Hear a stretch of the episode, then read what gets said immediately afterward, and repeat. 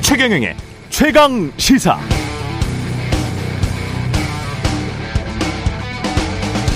서울 지역의 경계 경보 발령 국민 여러분께서는 대피할 준비를 하시고 어린이와 노약자가 우선 대피할 수 있도록 해주시기 바랍니다. 어제 새벽 서울시가 경계 경보 문자를 잘못 보냈을 때 여러분은 어떤 생각이 드셨나요? 어디로 대피하란 말이지? 나만? 가족들은 지하철 밑으로 가야 하나? 앞으로 출근은 안 해도 될까? 대피할 때는 뭘 가지고 가지? 라면? 쌀? 냄비? 담요? 북한이 정말 쏜 건가? 지하철로 사람들이 몰리면 불편할 텐데 당장 화장실은 어떡하지?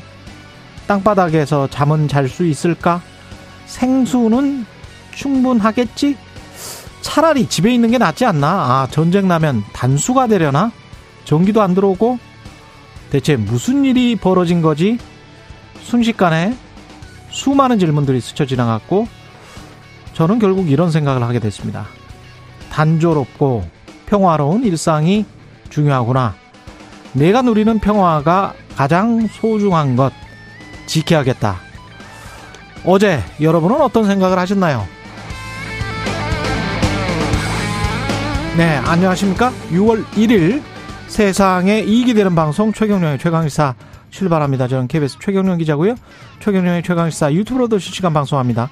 문자 자면은 짧은 문자 50원, 긴 문자 100원이 드는 샵9730 공어풀 무료고요. KBS 일라디오 채널은 아, 정치, 경제, 사회, 문화 등 다양한 명품 콘텐츠가 있죠. 구독과 좋아요, 댓글 많이 부탁드리고요. 오늘 최강시사 홍석준 국민의힘 의원에게 정부 시찰단의 활동 결과 발표에 대한 여당 입장 들어보고요. 조응천의 좋은 정치 있고 석식 토론 준비되어 있습니다.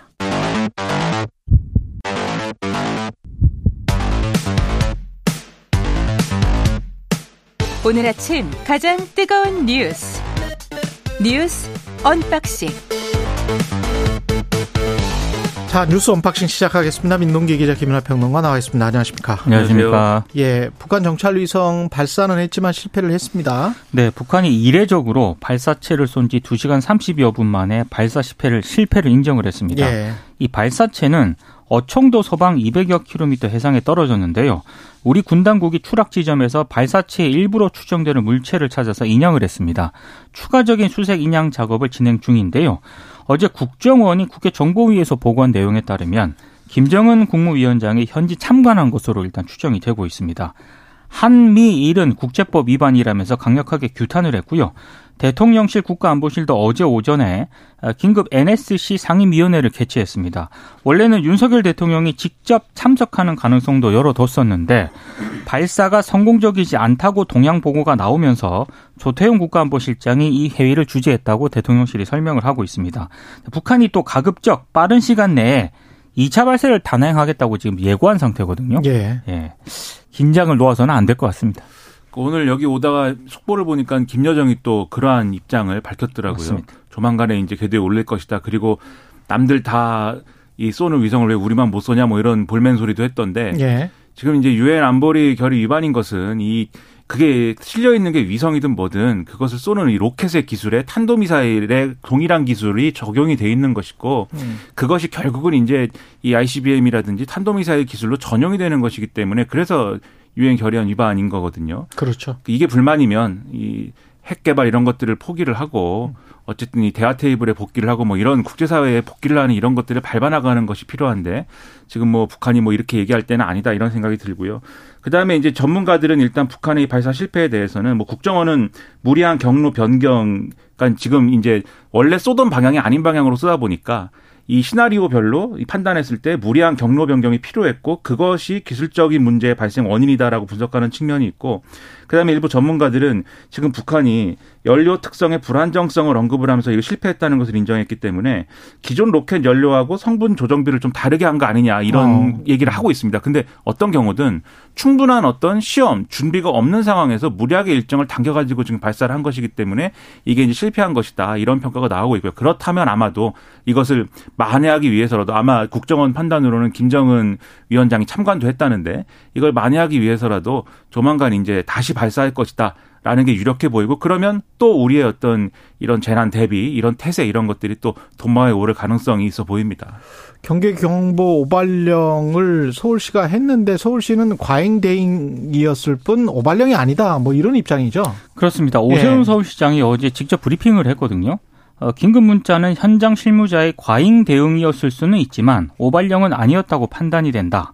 그러니까 서울시가 경계 경보를 잘못 내보냈다는 행안부 입장을 정면으로 부인을 했습니다. 아, 일단 지금 행안부가 서울시 주장을 재반박을 했는데요. 행안부 설명은 이렇습니다. 아, 원래 행안부가 오발령인 이유를 설명을 했는데요. 군에서 최초 통보받은 내용과 일단 다르다. 그리고 어, 행안부 지령은 서울시뿐 아니라 전국에 공유가 됐다. 그리고 그렇죠. 경보 미수신 지역이라고 하는 게 경계 경보 대상인 백령 대청면에서 정- 경보를 받지 못한 지역을 말하는데 예. 아, 서울시가 이거를 오독을 했다는 겁니다. 음. 그러니까 다른 지역 지자체 시도 지자체 같은 경우에는 이게 발송이 안 되지 않았습니까? 그러니까 17개 시도로 발송을 할 때. 행안부에서 백령 대청면의 실제 경계 경보 발령 네. 경보 미수신 지역은 자체적으로 실제 경계 경보 발령 이렇게 이야기를 했거든요. 네. 경보 미수신 지역은 백령 대청면 중에서 이 문자를 받지 못한 그런 미수신 지역을 의미하는 건데 그게 이제 행안부의 설명이고요. 네. 그렇죠. 근데 이제 서울은 경보 미수신 지역이 서울이구나라고 네. 생각해서 자체적으로 발령을 내렸다는 거예요. 그렇습니다. 그런데 나머지 17개 시도 중에서 서울만 그렇게 생각을 하고 네. 나머지는 이렇게 생각을 안 했다는 거지. 그래서 이제 예. 오해를 했다는 거고요. 예. 실제로 경계 경보가 발령된 인천시 옹진군 백령 대청면에는 행안부가 직접 재난 문자를 보냈거든요. 음. 인천시는 발송을 안 했습니다. 그러니까 그랬죠? 이제 행안부의 예. 설명은 이건 서울시가 좀 잘못 판단을 한 것 같다, 잘못 해석을 한 것 같다 이렇게 지금 주장을 하고 있습니다. 미디어 literacy 교육이 필요하다고 제가 늘 말했잖아요. 예. 초등학교, 중학교 때부터 필요합니다, 이게, 진짜. 어느 언론의 그 기사의 마지막 문장이 그렇게 끝나더라고요. 예. 서울시의 문해력 문제로 번질 수 있다 이렇게 끝나는데 예. 그러니까 이게 뭐 문해력이라고 해야 될지 뭐라고 해야 될지 참 이해는 안 가죠. 그러니까 저는 오세훈 서울시장 또 서울시 그다음에 국민의힘 이 지도부가 주장하는 대로 뭐 과잉 대응이 뭐 아, 무대응보다는 낫다 이런 논리는 저는 뭐 그 말 자체로는 뭐 좋은 얘기라고 생각을 하는데 지금 국민들이 더 불안한 거는 이 문자가 이런 방식으로 지금 앞에 오프닝에 한참 설명하셨듯이 별다른 어떤 상황인지 어떻게 해야 되는지에 대한 구체적 정보 없이 내용도 없어요. 그렇죠. 그러니까요. 그것이 없이 온 것도 불안하지만 이게 그 언론 보니까 일본의 경우에는 이 짧은 문장에도 그리고 더 빨리 보냈는데 1분 만에 보냈는데도 다 건물, 써 지, 있는데 건물 지하나 그렇죠. 뭐 지하철로 대피하쇼 이렇게 돼 있거든요. 그렇죠. 거기는 완전히 시스템이 구비가 돼서 제이얼럿이라고 그게 네. 아주 어떤 이 잘 돼 있는데 우리는 그게 아니니까 그래서 그런 문자가 온 것도 혼란스럽지만 그것만 문제라고 하면 이후에 보완하면 됩니다. 고치면 되는데 지금 더 혼란스러운 거는 이 상황이 뭐냐의 상황 규정을 두고 중앙부처하고 서울시가 입장이 엇갈리고 어느 한쪽이 입장을 정리를 안 하는 거잖아요. 행안부는 여전히 서울시가 오발령을 했다고 주장하는 것이고 서울시는 정당하게 경계 경보 발령을 한 것이고 그것을 또 걷어들인 것이다. 해제한 것이다. 이 주장을 하면서 그러면 중앙부처하고 서울시의 판단은 왜 뭘 똑같은 일이 일어났는데 거기에 대해서 왜 판단이 다른 것이냐. 그리고 서울시와 이 행안부가 공유하는 군 정보가 뭐 다른 거냐. 서울시는 별, 별다른 군 정보 없이 그냥 경계경보를 발령할 수 있는 것이냐. 이런 의문들이 계속 쌓이면서 앞으로 똑같은 일이 일어났을 때 과연 이런 상황이라면 어떤 문제를 바로잡은 상태로 우리가 올바른 방식으로 재난 대응을 할 수 있는 거냐에 대한 의문이 커질 수밖에 없는 거거든요. 그래서 전혀 이해가 안 되고 이런 상황을 정리하기 위해서 국무총리실에서 일단 이 상황을 정리하겠다고 하는데 이게 오래 걸릴 일도 아니지 않습니까? 좀 빨리 정리를 해서 잘못한 쪽은 추후에라도 사과하고 국민들에게 이 상황을 정확하게 설명하기를 좀 바랍니다. 그 저는 궁금한 게 중앙부처 이게 주무기관은 행안부가 맞잖아요. 그렇죠. 행안부는 군으로부터 어떤 정보를 받고 얼마만큼의 정보량을 담당자인 서울시나 또는 17개 시도에 전달을 하는지 네. 그 정확한 워딩이 똑같이 이 문자 내용 정도만 받고 이렇게 오독할 수 있게 전달을 하면 그것도 문제지 않겠습니까? 그러면 그렇죠. 이 사람들이 간첩은 아니잖아요. 다 공무원들이고 담당자들이기 때문에 민방위와 관련된 담당자들, 담당 국장들한테 전달을 할 때는 지금 언제 뭐 북한의 미사일 또는 북한의 발사체가 어디로 날아가고 있다. 이렇게 전달을 하는 건지 그렇게 전달을 하지 않고 만약에 똑같은 문자로 우리 시민들이 받는 이런 엉성한 문자로 전달을 받았다면 행안부도 문제고 서울시도 이런 엉성한 문자를 이상하게 독해를 한 서울시도 문제지만 그 이후에 서울시 행태가 우기고 있잖아요. 그렇죠. 미사일을 미사일에 관해서 서울시만 지금 계속 문자에 미, 미사일이라고 지금 표기를 하고 있거든요. 미사일과 관련된 경계 경보를 해제한다. 그러니까 본인들이 맞았다는 거를 한국 국민들한테 지금 설득하고 있는 거예요. 그리고 처음 보낸 네. 문자는요. 예. 외가 없습니다. 그렇죠. 그, 그 네. 문구도 그러니까 일반적으로 이런 긴급 재난 시에 보내는 일반적인 표준 문안이 있대요. 행안부가 만들어 온 여러 문안 그렇죠. 중에 하나인데 네. 그 문안도 상황에 맞춰서 수정하라는 게 수정해서 보내라는 게 지침인데 그냥 그 문장을 그냥 보냈다는 겁니다. 그렇지. 그러니까 여러모로 서울시의 대응이 부적절하다라는 지적은 피할 수가 없는 거예요. 그러니까 7시에 그 경계 경보 해제한다고 나왔던 그 미사일 그 미사일 미사일이라는 단어가 들어간 문자도 그 관련된 뉴스를 보자 하는 사람들이라면 그 문자만 놓고 보면 지금 뉴스에서 나오는 합 참도 발사체라고 계속 이야기를 했잖아요. 그렇죠. 그러면 발사 이 발사체와 서울시가 말하는 미사일은 같은 건지 다른 건지도 알 수가 없어요. 네. 제가 뭐 그 미사일이냐 아니냐를 잠깐 예. 설명을 드리면 미사일이라는 거는 음, 이 로켓에 탄두가 실려 있으면 미사일입니다. 그렇죠. 그런데 탄두가 안 실려 있고 위성이 실려 있으면 그건 위성을 쏘기 위해서 이 발사체. 로, 켓을 그렇죠. 쐈다 예. 이렇게 보는 건데 그리고 로켓은 영어니까 이제 발사체 이렇게 표현을 하는 것인데 예. 지금 이제 북한 주장 이거 이거 위성이냐 뭐 미사일이냐를 놓고 뭐 해석이 여러 가지가 있습니다만 위성이든 미사일이든 유엔 안보리 결의 위반이고 군사적으로 위협적인 것이고 문제가 되는 거는 변하지 않는 거거든요. 대내적으로는 근데 이거예요. 단어를 통일시켜줘야 된다. 그렇죠, 맞습니다. 그렇죠. 단어를 통일시켜줘야 되고 나중에 미사일이라는 단어를 경계경보 해제할 때 쓴 거는 서울시가 일종의 알리바이를 만들기 위해서 그런 차원이라는 거죠. 네. 그러니까 미사일을 쐈기 때문에 우리는 뭐 거기에 관해서 적절히 대응하기 대응한 것이다. 그리고 해제를 한 것이다. 이렇게 지금 나 뭘, 뭐라고 해야 될까요? 몰아가기 위해서 여론전을 하기 위해서 그렇게 문자를 보낸 것 같아서 그러니까 저는 납득지가 않습니다. 서울시도 그렇고 행안부도 예. 이게 왜 이런 사태가 발생했는지 다시 점검을 해야 됩니다. 왜냐하면 음. 일부적은 사이렌까지 울렸단 말이에요. 실제 상황이라고 하면서 얼마나 공포스러웠었겠습니까? 그것도 예. 못 알아들은 분들이 많대요. 이 스피커 성능이 안 좋은 것인지 그런 음. 것들도 전반적으로 보완하는 기회로 삼고 정확하게 어떤 상황이었는지 설명을 해주기 바랍니다. 예, 이정우님 놀라긴 했는데 집에 있는 게 낫다고 생각했습니다. 어디로 피하라는 문구가 없었기 때문에 이런 말씀 하셨는데요. 특히 야 어제 어떤 회사는 오지 말라고 했대요. 출근하지 말라고. 그러다가 다시 그러다 출근하라고 출근하라고 그랬다는 했. 근데 출근하지 말라고 한 그렇게 그 사장님 있지 않습니까? 거. 네. 참 그 배려가 깊으신 분입니다. 칭찬을 해드립니다. 그렇죠. 그리고 대단하신 분입니다. 제 예. 생각에 이걸 또 뭐 민방위 훈련을 안 해서 코로나19 네. 등 때문에 그래서 국민들이 뭐 이 훈련이 안 됐다 뭐 이렇게 주장하고 싶은 일부 언론도 있는 것으로 보이는데 예. 지금 말씀하셨듯이 태세는 다 돼 있어요. 그렇죠. 우리 국민들은 예. 정확한 어떤 지시만 있으면 대피를 잘 할 수 있는 국민들이기 때문에 음. 혹시라도 이제 국민 탓하지 마라. 좀 이런 말씀 드립니다. 어제 민주노총 대규모 집회를 했고 경찰과 충돌을 했다가 자진 해산을 한 8시쯤 9시 전에 한 것 같은데. 그러니까 이게 예. 본 집회는 5시까지 일단 경찰이 허용을 했거든요. 예. 어, 근데 본 집회는 오후 5시 18분쯤에 마무리가 됐습니다. 음. 근데 이제 약간 지금 문제가 생긴 게 오후 6시 30분쯤에 건설노조와 양해동 열사투쟁 노동시민사회 종교문화단체 공동행동 시민단체가 있거든요. 예. 7시로 예정된 문화제를 앞두고 어, 양해동 지대장의 시민 분향소를 설치하면서 이 분위기가 아. 갑자기 바뀌었습니다. 경찰이 이 천막 해체를 시도를 했고요. 어, 강제 해산에 착수를 했습니다. 경찰은 이게 지금 도로교통법 위반이다. 그래서 음. 이제 해사, 해체 를 하라는 거였고 그러다가 네. 이제 이 과정에서 약간의 물리적 충돌이 발생을 했는데요. 어, 노조원 4명이 부상을 당했고 어, 한 노조원 같은 경우에는 팔이 좀 부러졌습니다. 음. 아, 그리고 어, 뭐 일부 같은 경우에는 뭐 이- 병원으로 이송도 됐지만 일단 예. 어, 부상을 당했다는 게 일단 그 상황이 좀 발생을 했고요. 그리고 어제 이게 약간 좀 그 뭐 캡사이신을 쏘지는 않았는데 어찌됐든 현장에 캡사이신 분사를 하겠다라고 경찰이 겁박을 했다는 게 또 민주노총의 주장이거든요. 예. 그래서 아무래도 이 문제가 계속 논란이 좀 제기가 될 것 같습니다. 그러니까 현장 사진 보면 뭐 캡사이신 들어있는 통 메고 오고 뭐 경찰이 실제로 준비를 한 건 맞는 것 아, 같아요. 그래요? 네, 예. 그렇습니다.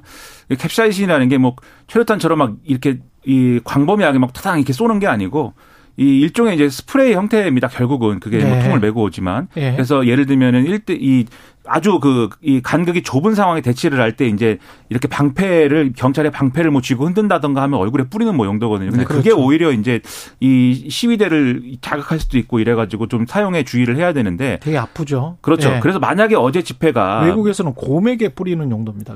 그렇죠. 이게 만약에 그래서 어제 집회가 충돌, 뭐 네. 폭력 이렇게 갔으면 상당히 이제 혼란스러운 상황이 됐으리라 생각이 됐는데 민주노총이 어쨌든 신고된 대로 대개 대체적으로는 집회를 마무리를 했어요. 그래서 충돌이 없었던 것이고 다만 지금 말씀하신 분향소 설치는 건설노조 일부하고 시민단체들하고 같이 이제 돌발적으로 한 것인데 그것과 관련돼서 충돌이 일어나는 건 상당히 안타깝게 생각을 합니다. 하지만 전반적으로 전체 집회와 관련돼서는 다행스럽게도 충돌이 없었는데 제가 그런데 이런 경찰의 대응과 관련돼서 좀 의문이라고 생각하는 것은 어제 처- 정말 뉴스 본 이래 처음 봤는데 경찰청장이 기동복을 입고 출근을 했습니다. 어, 그래요? 그렇습니다. 예. 오전에 어제. 오전에? 네. 그렇죠. 경찰청장이 그 뭐 현장 집회에 나가서 지휘할 거 아니지 않습니까? 그때는 집회도 없었는데. 그, 그 입고, 그것을 입고 출근을 하고 또이 음. 집회 시위와 관련된 제대로 된 대응을 하는 어떤 경찰에게 승진을 막 약속을 하고 이런 것들이 혹시라도 나중에 또 다른 부작용으로 이어지지 않을까 좀 우려가 되기 때문에 경찰 스스로도 최대의 목표는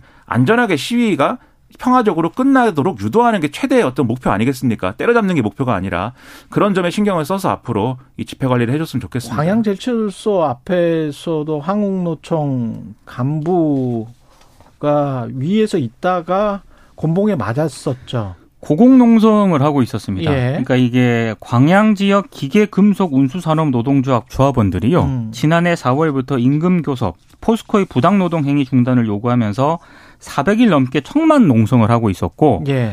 김준영 그 사무처장이 어, 한국노총 이제 금속노동 사무처장인데 예. 구조물에 올라서 고공농성에 나섰거든요. 음. 근데 경찰이 구조물이 교통을 방해한다면서 이제 체포에 나선 겁니다. 근데 그렇죠. 이 과정에서 어 약간의 이제 약간의 충돌이라고 하기에는 굉장히 이 김준영 사무처장이 좀 많이 다쳤습니다. 예. 그러니까 지금 고공농성을 벌인 김준영 사무처장을 체포하는 과정에서 일단 그 경찰이 다가오니까 예. 김 사무처장이 쇠파이프를 쇠파이프를. 휘둘렀습니다. 예. 그러다가 이제 경찰봉으로 제압을 당했는데요. 예. 가격당한 김 사무처장이 머리에 피를 흘린 채로 지상으로 내려져서 연행이 됐고 병원으로 음. 옮겨져서 치료를 받고 있는데 일단 경찰은 이 김 사무처장이 흉기를 들고 위협을 해서 진압봉을 사용했다면서 농성장에서 압수한 정글도 사진, 정당방위다. 네 이렇게 예. 이제 사진을 공개를 했는데 한국노총과 해당 영상을 보면은 조금 다르게 해석할 부분도 있습니다. 일단 현장에 정글도가 있었던 것은 맞는데 이건 현수막을 떼고 청테이프를 떼고 하는데 사용을 했고 그 장면도 영상에 나오거든요. 예. 실제로 당시 영상을 보면은 김 사무처장이 경찰이 다가오니까 정글도를 바닥에 내려놓는 장면이 나옵니다. 음. 근데 어찌됐든 이 진압봉을 경찰이 휘둘렀고 어뭐 셀파이프도 휘둘렸죠 당연히 예. 방어적 차원에서 그런데 일단 머리를 상당히 겨냥을 해서 경찰이 진압을 했고 경찰이 안전모를 쓰고 있었는데 김 사무처장은 무방비 상태로 노출이 된 그런 상태였습니다. 그래서 음. 경찰과 시민단체들은 좀 과잉 진압이다라고 비판을 하고 있습니다. 유혈이 낭자한. 그래서 예. 보통 이제 경찰이 이렇게 진압을 할 때는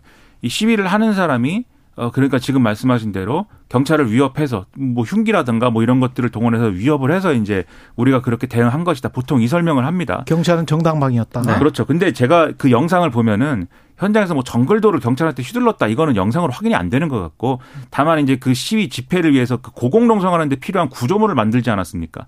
거기에 들어가는 것 중에 이 쇠봉을 빼가지고 이제 휘두른 건 있어요. 그래서 거기에 대해서 이제 이 진압을 한 것인데 그렇다 하더라도 이게 이전에 이- 예를 들면 내려와라라는 설득이라든지 그 다음에 어떤 어 이 안정을 시킨다든지 흥분해 있으니까 올라가가지고 이 안정을 시킨다든지 이런 절차들이 필요했던 것인데 지금 사실 새벽에 기습적으로 간 거거든요. 경찰이 그 진압 장구 다 착용 한 상태로 사다리 쳐 올라 올려가지고 그런 점에서는 이제 그 전 단계에서 했어야 될 일을 경찰이 했느냐 이거를 이제 자 세히 봐야 될 것 같고 그리고 이런 상황들 경찰이 이렇게 뭐 피를 흘리게 만들었고 강경 진압을 해서 이 어떤 불법적인 어떤 농성을 이제 해산했다라는 게 어떤 전례처럼 돼가지고 이제부터 경찰이 이렇게 해야 된다 막 이런 얘기로 가서 오히려 이런 식의 이제 충돌이 더 많이 벌어진다라고 하면 그것도 큰 문제 아니겠습니까? 음. 그게 아니라 최대한 옛날에 이제 용산 참사 이런 것도 있지 않았습니까?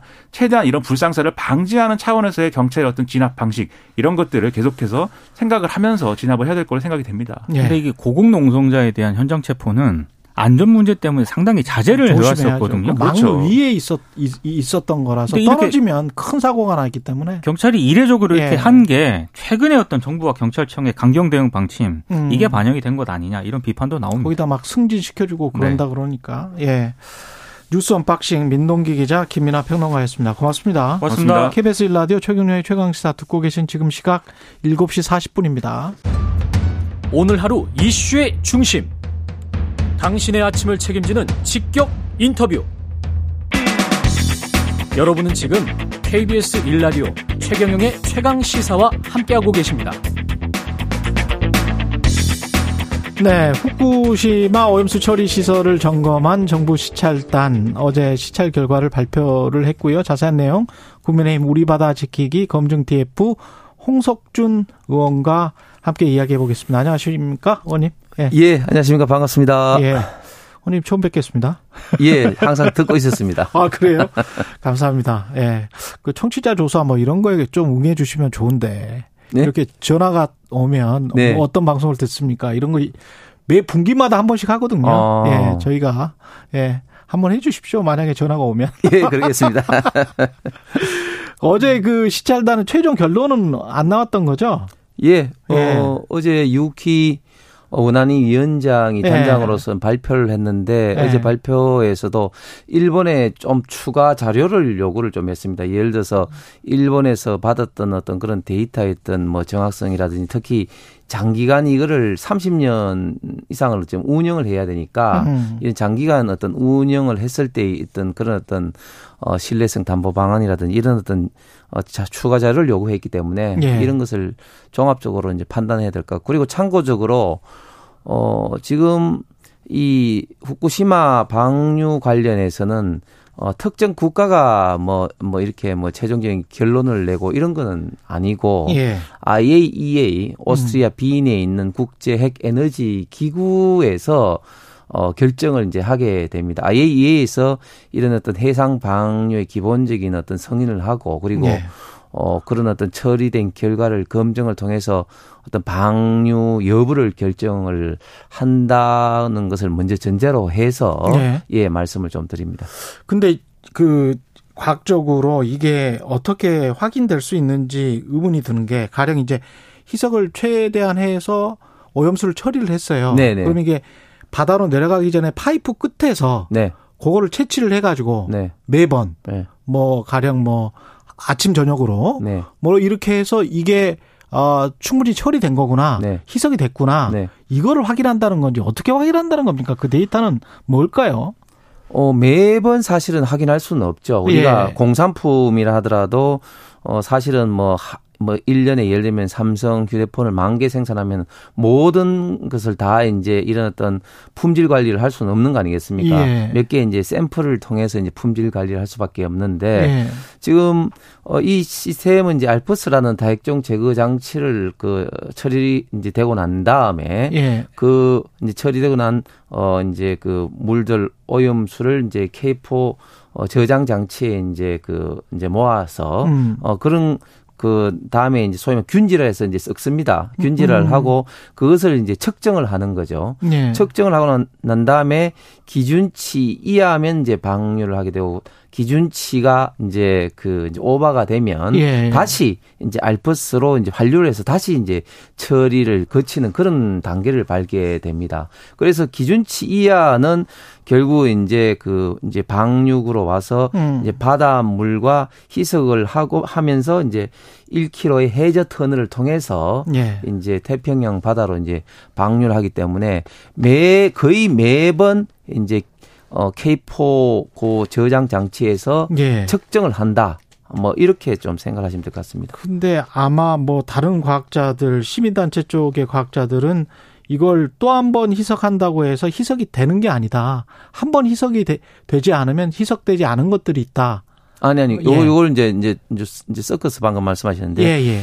이제 그 다액종 제거 장치 알퍼스를 거치고 난 다음에 이제 K4에서 모인 이 그 오염수를 측정을 할때 음. 이게 이제 기준치가 오버되면 다시 이제 처리를 하게 됩니다. 예. 다시 처리를 하게 되는 것이고 그리고 희석한다는 것은 예. 이 이제 그 기준치 이하인 어떤 그 오염수에 대해서 방류하기 전에 아. 어 희석을 통해서 어 이때까지 처리되지 않은 어 이제 물질 이제 방사능 물질이 이제 를 삼중수소가 있습니다. 예, 삼중수소. 삼중수소 는 이제 그걸 최대한 방사능. 중에 이제 예. 베타 에너지가 좀 약한 반감기 12년의 예. 물질인데 이 물질은 뭐 비에도 있고 민물에도 있고 뭐 우리 몸에도 있고 다 있거든요. 근데 음. 이제 문제는 농도. 이 농도의 문제입니다. 예. 이 농도를 좀 일단은 배출할 때부터 최대한 음. 낮추기 위해서 바닷물에 이제 희석을 한다는 음. 이야기입니다. 지금 시찰단이 가서 오염수 채취는 못했고 원전의 이제 주요 설비를 살펴봤단 말이죠. 네. 근데 이게 어떤 의미가 있을까요?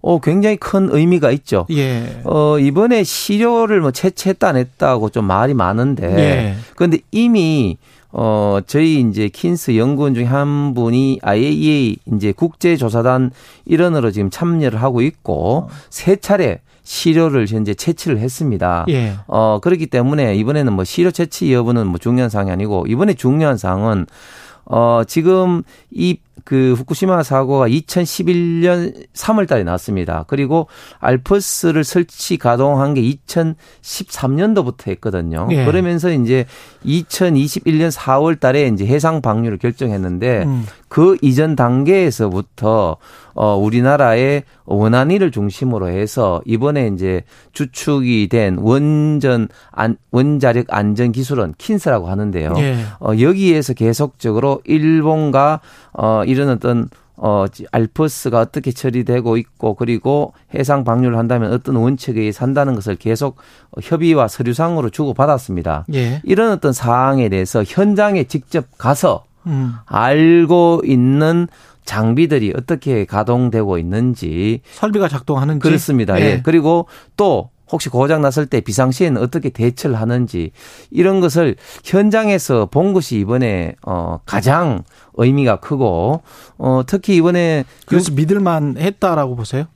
뭐 일단 현재까지는 뭐 그런 것 같습니다. 예. 그리고 또 중요한 것은 유키 단장이 그 이제 방 이제 알포스 처리하기 전과 처리 이후에 데이터를 또 일본으로부터 받았다든지 음. 그리고 고장 시에 어떻게 제어를 통해서 뭐 한다든지 이런 어떤 Q&A를 통해서 어 상당 부분 어 우리가 요구하는 그런 어떤 자료는 좀 받았던 것 같습니다. IAEA가 현지 시각으로 어제 후쿠시마 오염수 샘플을 분석한 중간 보고서를 발표를 했는데 오염수 샘플 안에서 추가적인 방사성 핵종이 유의미한 수준으로 검출되지 않았다. 만약에 최종 보고서에서도 그렇다면 방류가 문제없다. 이렇게 이제 결론을 낼 것 같은데 그러면 일본이 원하는 대로 이제 되는 거잖아요. 그럼에도 불구하고 정부 여당에서는 일본이 이제 우리 시찰단이 가 있는 상황에서도 그쪽에 이- 이른바 이제 농수산부 장관 같은 사람이 뭐 그 수입을 좀 하는 게 좋지 않느냐 뭐 이런 식으로 말을 했지 않습니까? 우리 정부 여당 입장은 절대 안 된다는 거죠. 방류를 결정하고 난 다음에도 네, 그렇습니다. 네. 지금 어 방류와 그리고 네. 후쿠시마 주변의 어 수역에서 이제 잡혀지는 수산물의 수입과는 예. 완전히 이제 별개의 문제다. 별개의 문제다. 예, 그렇게 음. 저희 어 당과 지금 정부에서는 보고 있고 음. 어 그리고 앞으로도 계속 어, 좀 주장할 계획입니다. 물론 일본에서는 그렇게 주장을 계속 해오겠죠. 그리고 어 지금 후쿠시마산 수산물 수입 해제를 뭐 미국을 비롯해서 네. 대만 어 관계되는 많은 국가들이 해제를 했습니다. 그런데 어 저희 입장에서는 계속 어 어떤 한일 관계 특수성이라든지 또 국민들의 어떤 불안을 잠재우기 위해서 계속 후쿠시마산 어떤 수산물 수입 문제는 방류는 별개로 엄격하게 규제할 생각입니다. 그 대만 같은 경우도 그 계속 수입을 금지를 했다가 네. CPTPP 가입 관련해서 그쪽으로 뭐 일본이 아무래도 키를 쥐고 있기 때문에 그 가입과 관련해서 그래서 그거를 이제 바터를 한 것 같아요 일종의. 예. 근데 우리도 그럴 가능성이 있다. CPTPP 관련해서 우리도 바터를 나중에 이제 좀 국민 여론이 가라앉으면 그런 걱정을 하시는 분들도 있더라고요. 글쎄요, 뭐 대만의 사정은 정확히 모르겠습니다만 예. 그러나 어 지금 저희 그 대한민국 사정에서는 사실은 어이 문제가 굉장히 어떤 국민들의 어떤 불안을 하는 어떤 그런 어떤 상황이기 때문에 예. 뭐이 문제를 그런 뭐뭐 뭐 CPP 가입 문제와 좀 연동해서 예. 할 사항은 아닌 것 같습니다. 외교적으로 이렇게 잘 처리를 했다면 어, 해상 방류 대신에 외교 문제가 많이 일어나니까 일본 정부를 설득해서 이거를 육상으로 좀 빼든지 농업용수로 좀 바꾸든지 아니면 호수에다 좀 뿌리든지 깨끗하다니까 그 잘 처리하고 희석해서 그렇게 처리수를 해라 일본의 주장대로 처리수라고 하니까 그렇게 설득을 할 수는 없을까요? 그건 이미 오래전 이야기죠. 예. 그 2020, 1년 이제 해상 방류를 이제 결정을 이제 하기 전에 예. 일본에서 다섯 가지 옵션을 두고 이제 검토를 했다고 합니다. 음. 그거를 이제 태워서 이제 공중으로 이제 하느냐 아니면 또 지하에서 묻느냐 이런 음. 여러 가지를 했는데 예. 이게 지하에서 이제 묻는다는 게 굉장히 어려운 게 그냥 단순하게 지하로 가면은 또 지하수로 이제 해상으로 빠져나가게 되죠. 그래서 네. 굉장히 이제 저장 탱크처럼 거대한 이런 어떤 그 이제 지하 저장 탱크를 만들어서 이제 지하에 묻어야 되는데 지하에 뭔가 뭐 콘크리트든 그렇습니다, 뭐 그렇습니다. 네. 지하수로 빠져나가지 예. 않게. 그런데 이게 면적이 어, 워낙 그 크기 때문에 쉽지 않고 특히 또 이슈가 뭐냐면 지금 이제 그 멜트 다운된 어, 후쿠시마 원전 폐로를 결국은 다 해체를 해야 됩니다. 그렇겠죠. 예. 그런데 네. 그런 게 이제 지하에 있다 보면 해체하는데 굉장히 어려움이 있어서 어. 일본에서는 IAEA와 몇 년간의 이제 협의 끝에 결국은 이제 2021년 해상 방류 결정됐고 당시 문재인 정부에서 이 해상 방류에 대해서 이제 국제해양법 재판소 등의 제소를 통해서 이걸 막으려고 검토는 했습니다만 이게 방법이 없기 때문에 어 포기를 어한 것으로 알고 있습니다. 그렇군요. 그 박강원 민주당 원내대표는 청문회를 해야 된다. 시찰단 기자회견에 불안만 증폭됐다 이렇게 주장을 하는데 네. 어떻게 생각하세요? 청문회 주장? 어, 뭐 저는 뭐 이게 청문회 대상인지 아니면 뭐 저도 이제 과방위 위원이기 때문에 아, 그러시군요. 예, 예. 네. 국회에서 예. 뭐 그런 사항인지 모르겠습니다만은 뭐 청문회라는 거는 좀 의감 자체가 이게 뭔가 크게 잘못이 있어서 청문회하는 것 같은데 예. 어 저는 어제 그 발표 이전에는 또 민주당에서 어떤 이야기를 했냐면은 명단 공개를 하지 않았다. 이건 뭔가 좀 어 어 뭐 찝찝해서 그런 게 아니냐고 얼마나 비판했습니까? 예. 근데 이제 자연스럽게 또 명단이 또 공개되니까 또 다른 이야기를 하는데 음. 그러나 저는 어 그게 국회에서나 혹시 또 이제 의문의 사항이 있으면 어 지속적으로 어 계속해서 이제 국민들의 불안을 조금이라도 잠재우기 위한 예. 그런 어떤 조치는 필요하다고 생각을 합니다. 그리고 지금까지 저희 당에서 저도 계속 그런 요구를 해 왔었습니다. 근데 명단은 공개를 했는데 저희도 접촉을 해 보고는 있습니다만은 잘 접촉이 안 되고 그 다음에 인터뷰 응해주지를 않으실 것 같아가지고 그 스물 한명 유국희 단장 외에는 그분들이 정확히 본 게 뭔지를 좀 언론들이 검증할 수 있도록 인터뷰에 응하도록 하는 것도 좀 좋은 방법일 것 같습니다.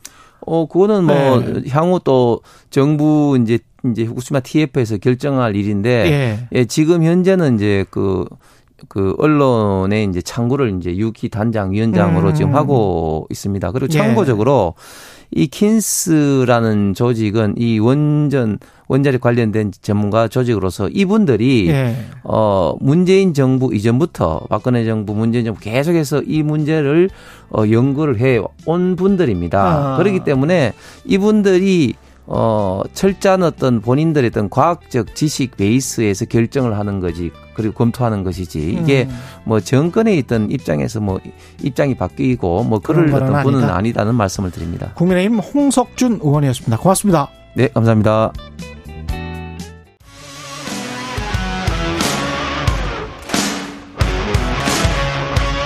오늘 하루 이슈의 중심 최경영의 최강 시사.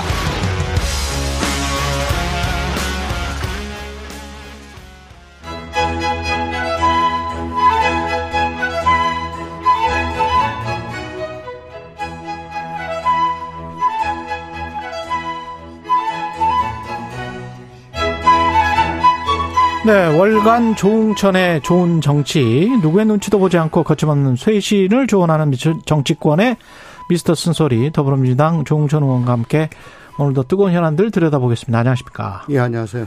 예, 어제 아침에 그 하여간 경계 경보 문자 받고 받으셨죠?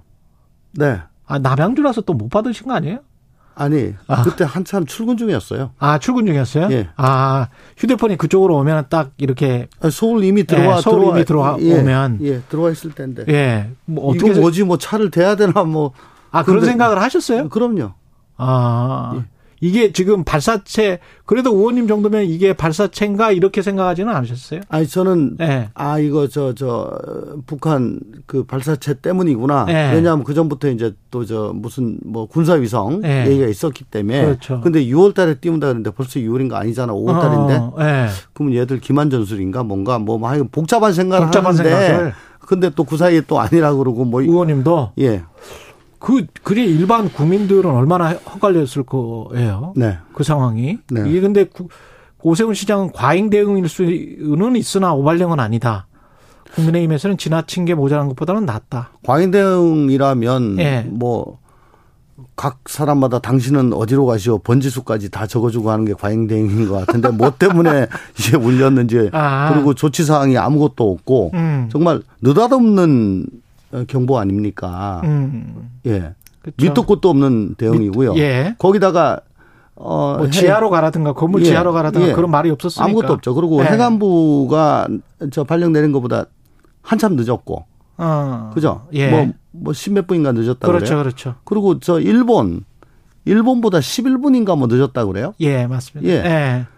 예. 지금 휴전선 넘어가지고 뭐 1분, 2분이면 아마 서울 상공에 온다는 것 같은데 음. 11분, 10몇 분이면 이미 이게 실전성 아니면 상황 끝났을 때입니다. 예. 이게 무슨 과잉 대응인지 모르겠습니다. 근데 음. 이걸 뭐, 뭐, 과잉 대응이다, 뭐, 오- 오발령이다. 저번에 이태원 참사 때도 보면 정부 각 부처와 자치단체 간에 예. 어쨌든 그 159명의 그 소중한 인명이 선체로 서울 시내 한가운데서 돌아가셨음에도 불구하고 책임 떠넘기기에 급급했지 않습니까? 근데 이번에도 또 별로 나아진 모습이 없습니다. 그 시스템이 어떻게 되는 거예요? 가령 합참이 네. 행안부에 정보를 주고 행안부가 시도 지자체 이야기를 할 거 아니에요. 네네. 그때 우리 국민들이 받는 거하고는 다르게 그래도 조금이라도 요약이 돼서 음. 북한 발사체 몇 월 며칠 몇 시 어떻게 출발 뭐 이렇게 주는 건지 아니면 진짜 우리가 받는 문자처럼 그렇게 애매모호하게 아무 내용도 없이 주는 건지 그거는 저희가 저 자료를 좀 받아봐야 알겠습니다. 그걸 좀 그거까지 확인을 해, 해봐야 될 것. 같아요. 그리고 네, 네. 앞으로 그 시스템이 그래도 정부 당국자들한테는 네. 국민들한테 주는 정부 당국자들한테는 명확하게 뭔가 문자가 가야 그 사람들도 명확하게 국민들한테 이야기를 하지 아무것도 모르고 막 그 경보 울려 발령을 하고 그러면 안 되는 거 아닙니까? 그렇습니다. 정말 네. 느닷없고 영문 없고 예. 그러니까 그저 그 사이에 옛날엔 저 북한 정찰기 무- 저 드론이 음. 용산 근처까지 왔다 면 스치듯 지나가기도 하고 음. 뭐참 여러 가지 일들이 있었지 않습니까? 예. 근데 그때마다 경강부회하고 자화자찬하고 예. 근데 체계가 시스템이 전혀 갖춰진 게 없어요. 어. 도대체 언제까지 이렇게 남탓하거나 자화자찬하거나 하려는지 이러다가 정말 양측이 소년될 거 아닌가 싶은 걱정이 많이 듭니다. 예. 사이렌 울려도 뭐 아유 저 또 뭐 뭐 잘못했나 보다 아무도 안 피하면 어떻게 합니까? 예. 네. 그리고 원전 오염수 관련해서 시차단이 갔다 왔고 어 방금 전에 국민의힘 홍석준 의원도 이야기를 쭉 했습니다만은 어느 정도 유의미한 성과였다 이렇게 지금 이야기를 하고 있습니다. 어떻게 보세요? 아니 유의미한 성과라는 게 예. 국민들께서 관심이 계시는 거는 음. 과연 그 오염수 그 방류되는 예. 오염수가 저게 그 우리네 깨끗하냐? 어, 건강, 예. 안전에 무해한 거냐, 음. 깨끗한 거냐, 괜찮은 거냐, 그렇죠. 거기에 관- 관심이 있는 거잖아요. 예, 예. 근데 뭐 설비가 뭐 설계대로 설치가 돼 있었다. 음. 거기에 뭐 크게 그렇게 관심이 계신 건 아닐상 싶고 예. 설계대로 돼 있었다 보다 더 나아가서 그러면 제대로 작동이 되더라.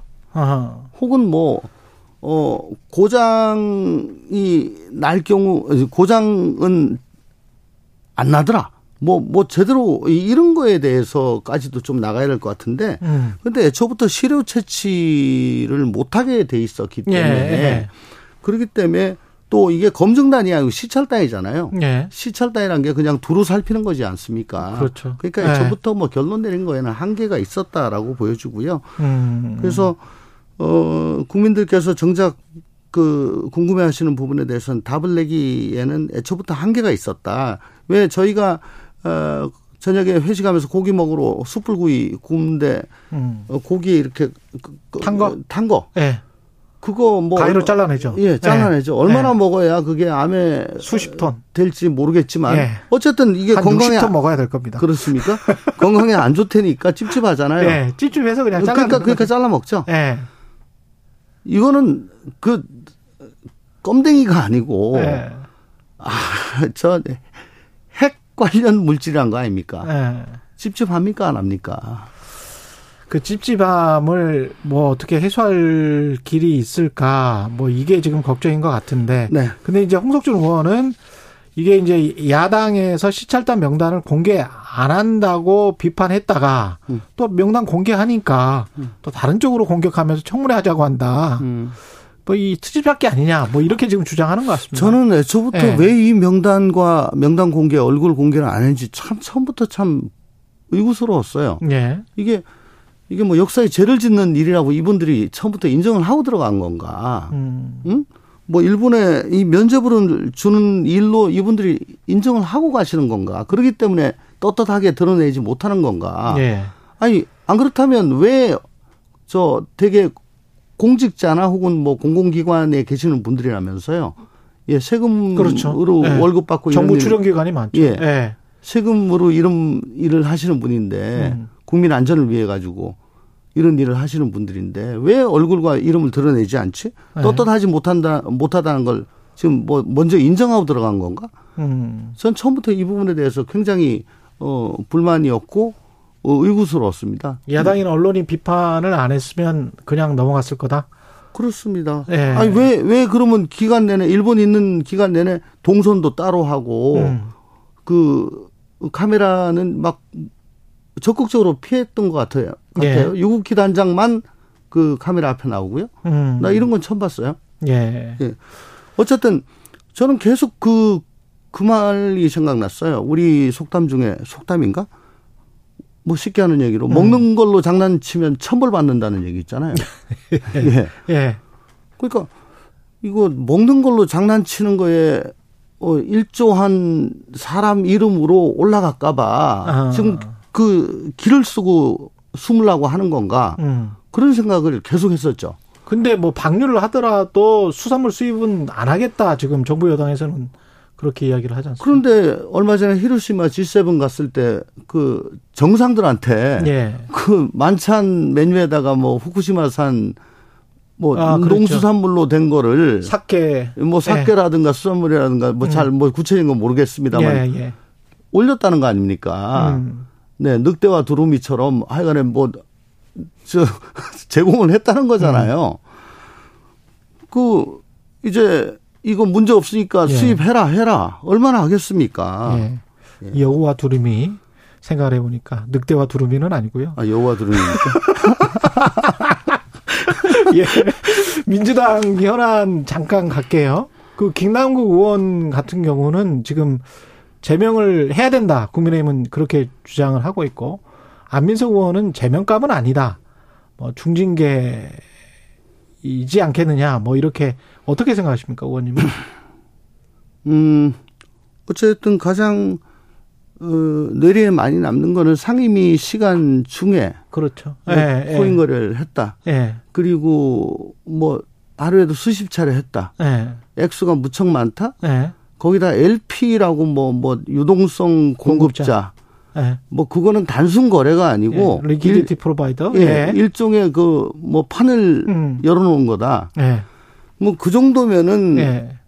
아, 이건 뭐 아마 거의 정신이 거, 거기 팔렸을 거다. 음. 라고 추정이 된다는 거죠. 사실상의 겸업. 네. 예, 영리 목적에. 예. 뭐, 그러면 윤리적으로도 그렇고. 음. 또 성실 의무에 반하는 거죠. 예. 아무래도 예. 정신이 팔려 있으니까 음. 그렇잖아요. 예. 액수도 엄청 크고 예. 그래서 이걸 가지고 뭐 제명이다 아니다라는 거는 저 자문위가 전문적으로 할 겁니다. 예. 저는 여야가 거기 따랐으면 좋겠다. 음. 더 이상 토달지 말고. 근데 자문위의 결정에 따라라. 네, 네. 근데 그 거기에 앞서서 예.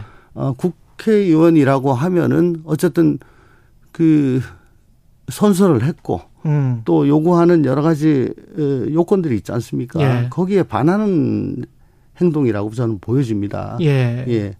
에, 어쨌든 국민의 대표자로서 어, 세비를 받고 어. 자기의 모든 걸 바쳐가지고 국가 이익을 우선해서 음. 전념을 해야 될 의무가 있는데 거기에는 반한 거 아니냐. 그렇다면은 저는 먼저 스스로 사퇴하는 게 자진 사퇴가 맞겠다. 예, 맞겠다. 예. 근데 그걸 선택하지 않는다면 이제 어, 저 윤리위로 갈 수밖에 없는데 윤리가 결론을 낼 수밖에 없는데 선택할 것 같습니까? 안 할 것 같습니까? 안 할것 아, 같습니까? 같습니다. 지금 태도로 예. 봐선.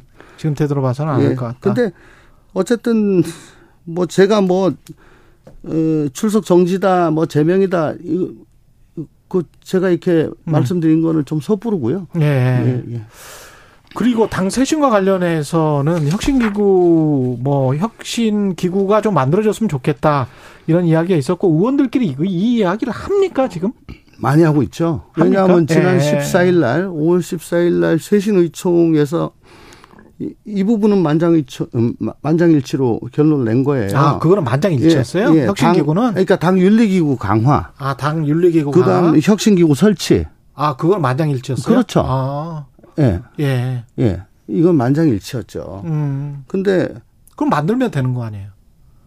근데 수- 혁신 기구라고 써놓고 예. 생각은 반대로 하는 것 같아요. 아, 그 혁신 기구의 내용을 어떻게 채워야 되는데 그 내용물이 다 다르다. 그렇죠. 한쪽은 비빔밥, 한쪽은 뭐 네. 메밀면 뭐 네, 이런 거예요. 네, 예. 그렇군요. 그럼 메밀면과 뭐 가령 뭐 네, 비빔밥이다. 네. 그러면 그게 혼합이 되면 이제 못 먹는데 그건. 예, 예. 그러니까 혁신이란 게말 예. 그대로 하면 이제 가죽을 벗겨서 새롭게 한다는 거잖아요. 그렇죠. 그죠? 예. 그럼 가죽을 벗기면 고통이 따르죠. 음. 예. 어, 그러면 지금 가장 근본적인 문제가 음. 뭐냐부터 예. 따지고 들어가서 예. 어 그거부터 어, 바로 잡고 어, 고치고 들어가야 되는데 예. 그럼 거길 정확하게 찔러야 되는데. 그럼 그 내용물을 제대로 채워줄 뭐 비빔밥이든 김밥이든 메밀면이든 무슨 냉면이든 간에 그거를 바, 바, 당이 원하는 혁신의 방향으로 채워줄 그 인사, 혁신위원장, 혁신위원들은 누가 임명합니까? 끝에 임명장 주는 거는 지금 당 대표가 줍니다. 근데 아, 어떤 그래요? 사람으로 할 것인가? 예, 거기에 대해서는 이제 어떻게 결정합니까? 당내에서 논의를 거쳐서 의원들이 예, 예. 어 동의가 되어야지 이제 그 임명이 되는 거죠. 그것도 만장일치는 아닐 거 아니에요. 그, 그러니까 그렇게는. 어느 정도 총의가 모아지는 총의가. 예, 예. 그럼 외, 외부 인사, 당내 인사 뭐 당내? 인사로 지금 그게 되겠습니까? 지금 제일 큰 문제가 예. 결국은 국민 눈높이와 우리 당, 당 민주당의 눈높이가 좀 아, 이안 수. 예, 수위 차이가 있기 때문에 예. 거기서 이 여러 가지 문제점이 발생이 되지요. 거- 그래서 또 지금 사실은 에, 저희가 그동안에 계속 고소해왔던 뭐 음. 민주주의, 한반도 평화, 또 서- 서민과 중산층의 정당 뭐 이런 민주당의 노선이 있었습니다. 예. 그렇잖아요. 예. 김대중 대통령이 음. 말씀하셨던 예. 이제 그게 다 깨졌다고 얘기를 하십니다. 음. 주위에서 국민들도 저희들도 곰곰 생각해 보면 예. 이거 지금 과연 저희가 이걸 지키고 있냐 고수하고 있냐 그러면 새로운 그 노선을 제시를 해야 되는데 음. 그리고 저희는 이렇게 나가겠습니다. 음. 라고 내놓고 국민들께 동의를 구해야 되는데 뭐 그런 건 전혀 지금 얘기를 못 하고 있어요. 음. 오히려 어, 강성 팬담에 시달리고 음. 당내 민주주의가 약화되고 있는 그런 상황입니다. 예. 네. 그러니까 어, 이런 문제점에 대해서 가차없이 어, 지적을 하고 해, 제도적으로 정비를 하고 정비하고 해법을 제시하고 해야 되는데 그게 그걸- 혁신 기구가 해야 되고 그렇죠. 그 혁신기구가 정권을 위임해 혁신기구의 정권을 위임해야 한다. 이건 이제 윤건영 의원의 주장인데 음. 아까 혁신기구 만드는 거는 전원일치 만장일치라고 했잖아. 만장일치라기보다는 네. 저, 다 그렇게 저 하자. 초- 총의를 총의를 그러니까. 이 정도 사람이면 되겠다. 아. 예. 그러면 정권을 위임해야 한다는 것도 어떤 의원들 간에 네. 어떤 합의가 지금 이루어진 거예요? 아니면은 일부 의원들이 주장하는 거예요? 아니 그건 대부분 모르겠습니다. 의, 뭐 상당수 의원들은 음. 그걸 전제로 하는 걸로 생각을 하죠. 왜냐하면 이래가지고 안을 실컷 만들었는데 예. 지금 현 지도부가 취사 선택을 한다. 예. 그러면 그 제대로 그게 받아들여지겠어요? 예. 어, 김상곤 저 혁신위 같은 경우 예. 2015년도에 예. 그때는 뭐 당내 분란도 되게 심했었고 음. 했었는데 그때는 그때 문재인 대표 그럼요 정권을 줬고 음. 당원 당규 개정 권한까지 줬습니다. 그러니까 지금도 그때처럼 하자. 예. 당연하죠. 그게 담보되지 않으면 음. 그건 보여주기식이고 음. 손안 대고 코 풀기죠. 예. 네. 알겠습니다. 그 제도와 관련해서는 뭐 대의원제가 대의원이 너무 많다 뭐 뭐 이 런 것들 이런 것들이 핵심입니까? 아니면 다른 지- 어떤 제도를 바꿔야 되는 겁니까? 아까 말씀드렸지만은 어쨌든 민주당의 음. 저 신노선 예. 아젠다를 제시한 게 저는 가장 급하다고 봅니다. 그게 가장 급하다. 예, 예. 그리고 저 당내 민주주의를 회복하는 거. 음. 그게 가장 급하다고 봅니다. 시간이 한 3분 정도밖에 네. 안 남아서 네. 지금 저 한상혁 방송통신위원장 면직 처분됐고 네. 그 관련해 가지고 아마 가처분 소송 할 것 같고요. 네. MBC는 기자 압수수색이 들어갔단 말이죠. 네. 그리고 보도국에서 압수수색을 또 시도했는데 뭐 가져간 거는 없고 그렇습니다. 음. 그 상황 자체를 어떻게 보세요? 음, 대통령께서는 혹은 예. 뭐이 정부는 뭐 바이든 날리면 이후에 음. 뭐, 뭐 전용기 탑승 금지라든가 뭐 도어 스태핑 중단이라든가 뭐 특정 업, 저 매체와 단독 인터뷰라든가 예. 뭐 그래서 어 언론이 문제다. 우리 정부의 시책은 잘하고 있는데 음. 예. 이런 생각을 갖고 있는 것 같고요. 그래서 그 문제 언론을 바로 잡아야 된다라는 음. 생각이 강한 것 같아요.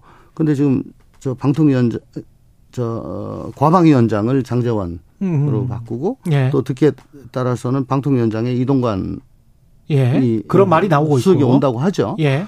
자, 둘 다 이제 뭐 자기가 믿을 수 있는 사람입니다. 어. 이제 이렇게 하- 하면은 어 결국은 그 다음 차례는 어떻게 되나요? 어떻게 되겠습니까? KBS 이사 네. 추천권도 있고, 방통위가 예, 박문진 네. 이사 임명권이 있는 자리에 MB 때 방송 장악 논란이 계셨던 분이 오시고, 음. 또 정말 핵관 중에 핵관이 과방위원장에 오시고 해서 어 뭐 KBS 같으면 수신료 분리징수 같은 걸로 흔들고 음. MBC는 감사나 뭐 압수수색 같은 걸로 흔들고 뭐 계속 이렇게 거기다가 그래도 안 되면 압수수색 들어가고 그래서 언론을 계속 압박하겠죠. 그럴 것이다. 네. 예. 그 정부나 여당 대통령실은 그 하는 것을 한다. 법치를 지금 집행하고 있다. 음. 한동 법무장관 뭐, 뭐 특권이다. 이것도 기자들이 이 이렇게 주장을 하는 것도 뭐 이렇게 이야기를 하고 있는데 어떻게 보세요? 인사청문회 자료랄지 뭐 이런 것들. 법치 예. 한 장관의 저 법치주의는 예. 법의 지배가 아니고 법에 의한 지배예요. 저는 그렇게 생각합니다. 어, 법의 지배가 아니고 예. 법에 의한 지배다. 예, 예. 음. 저 지금 저 어저께 MBC 압수수색 어저께인가요, 그저께인가요? 예. 들어갔죠? 예. 그저께. 그저께인가요? 예. 예. 자, 개인 사생활 보호가 음. 일반인하고 저 같은 정치인이나 혹은 장관 음. 같은 public figure 예. 공인. 누가 더 높은 수준으로 보호가 돼야 됩니까? 일반인이 일반인이죠. 일반인이에요. 자, 예. 그러면 일반인의 개인 정보가 침해가 됐는데 MBC에 압수수색 들어갈까요? 음, 그렇게 생각을 해보자. 네. 예. 아니 공공의 이익을 위해 가지고 어느 네. 정도 감수를 해야 되는 것이 인사청문회 자료. 인사청문회 자료고 음. 저 공인의 사생활 저 비밀입니다. 예. 그죠? 그렇죠. 예. 더군다나 저 개인정보보호법에 의하면 언론 취재 보도 등 고유 목적 달성을 위해 가지고는 개인정보의 정보 정보 처리에 관한 정보 보호 의무가 적용이 안 돼요. 예. 개인정보 보호법에 예. 과연 이게 맞는 건지도 저는 사실 잘 모르겠습니다. 음. 그래서 제가 법에 의한 지배라고 제가 지금 말씀을 드린 겁니다. 음. 네, 여기까지 듣겠습니다. 더불어민주당 조웅천 의원이었습니다. 고맙습니다. 감사합니다. 네. 여러분은 지금 KBS 1라디오 최경영의 최강 시사와 함께하고 계십니다.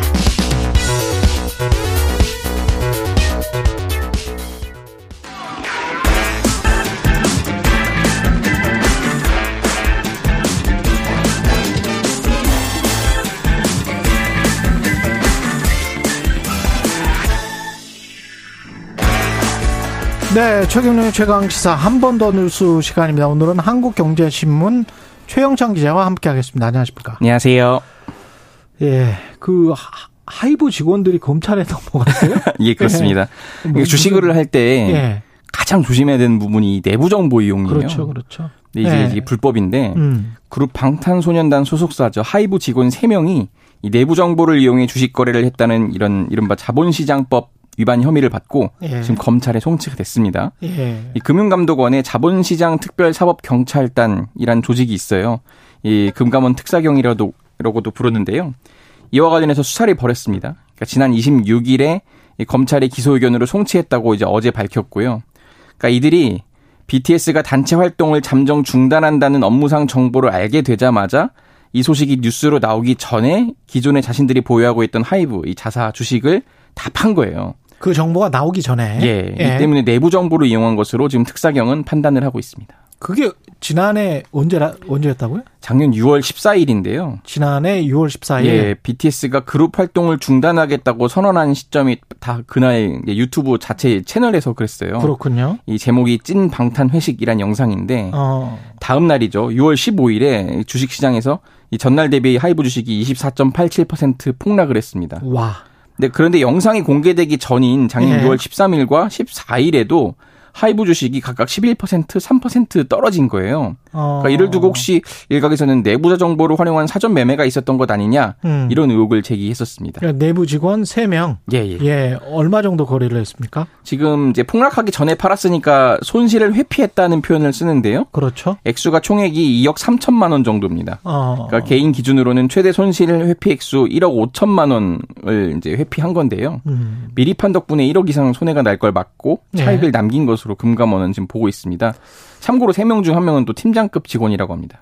대단하네. 예. 일단 팔았을 때는 기분 좋았을 것 같은데. 그렇죠. 예. 1년 뒤에 이렇게 잡힐 줄은 예, 잡힐 몰랐을. 것 같은데. 예. 공시를 근데 BTS 이게 유튜브에서 아까 그 그룹 활동 중단을 선언을 한 거잖아요. 맞습니다. 공시는 했어요 그때 하이브가? 공시를 안 했어요. 공시도 이, 안 했어요? 예, 이 부분이 그래서 문제인데요. 어, 공시 안 한 건 문제네. 예, 상장사는 주가에 영향을 미칠 주요한 사안을 공시를 하게 돼 있습니다. 그렇죠. 근데 언론 보도에 따른 뭐 풍문이라든지 이런 것도 확인해야 할 의무가 있는데 예. 특사경은 해당 회사는 관련 정보를 공시하거나 공식 발표하는 대신 SNS 영상을 통해 불투명하게 공개해서 투자자들의 혼란을 키웠다 이렇게 지적을 했고요. 예. 앞으로는 이런 것도 좀 연예 기획사들은 주요 그런 멤버들의 활동에 대해서는 공시를 해라 이런 식으로 좀 주문을 했습니다. 예. 인공지능이 발전하면 예.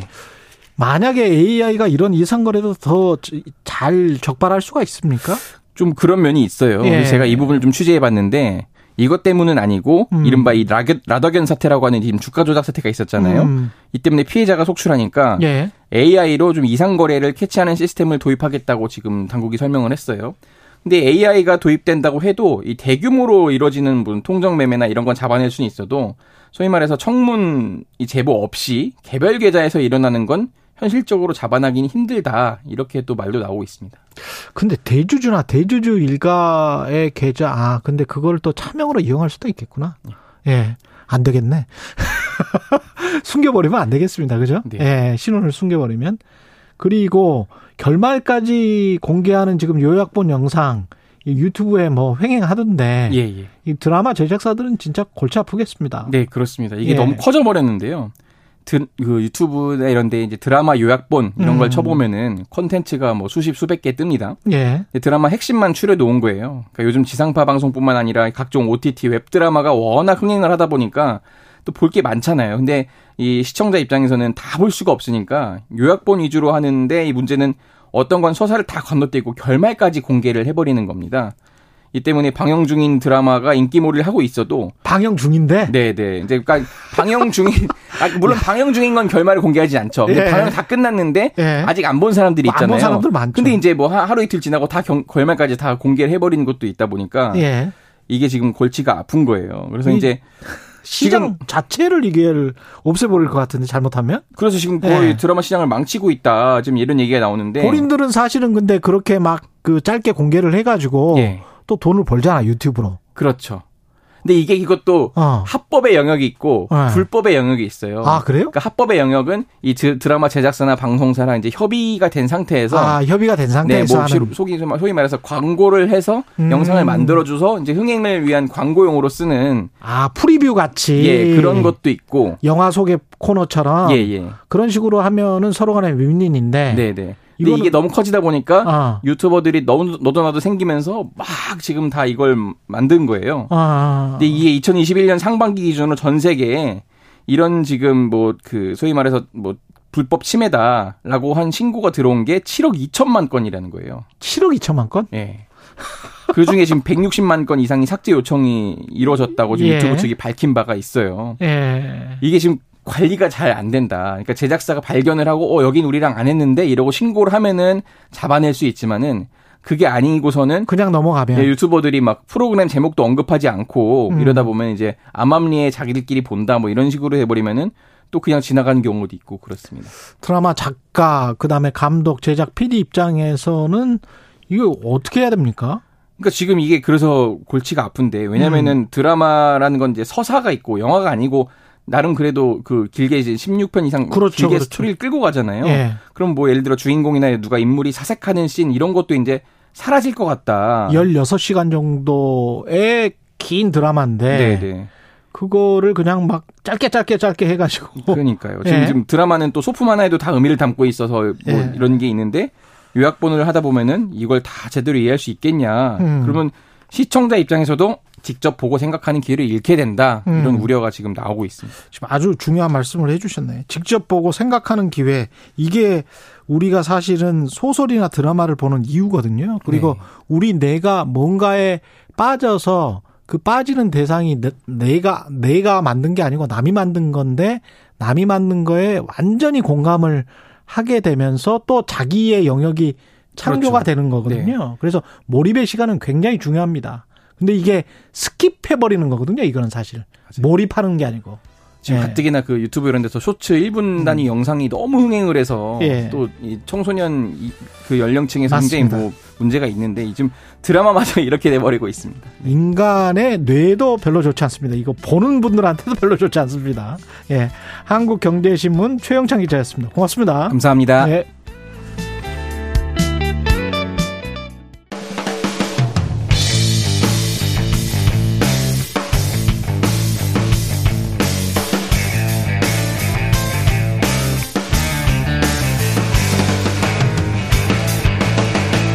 최경영의 최강 시사.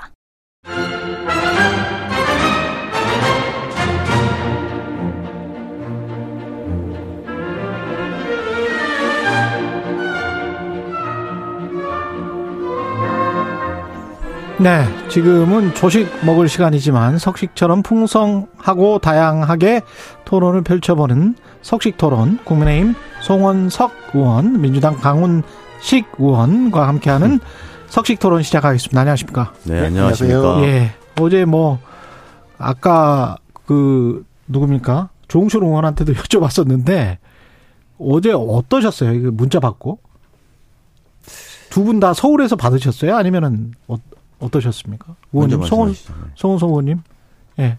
아 먼저 강훈식 의원님 저희야 뭐 예. 재난 문자가 재난 문자만 받으셨어요? 아니라 예. 문자 재난 같은 느낌이었어요. 문자 재난이었다. 네, 이게 무슨 재난 문자가 아니라 문자 재난이었다는 생각이 들고 예. 뭐 국민들 많이 놀라셨을 거라고 생각이 듭니다. 음. 그래서 저는 그 이 후쿠시마 오염수 문제 가지고 여당이나 정부에서 가짜 뉴스 하지 말라고 야당한테 이렇게 많이 지적하는데요.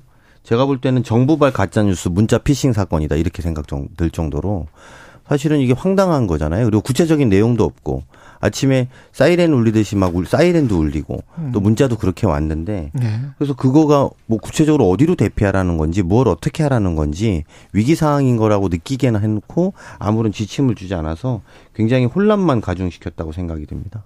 송호석 의원님.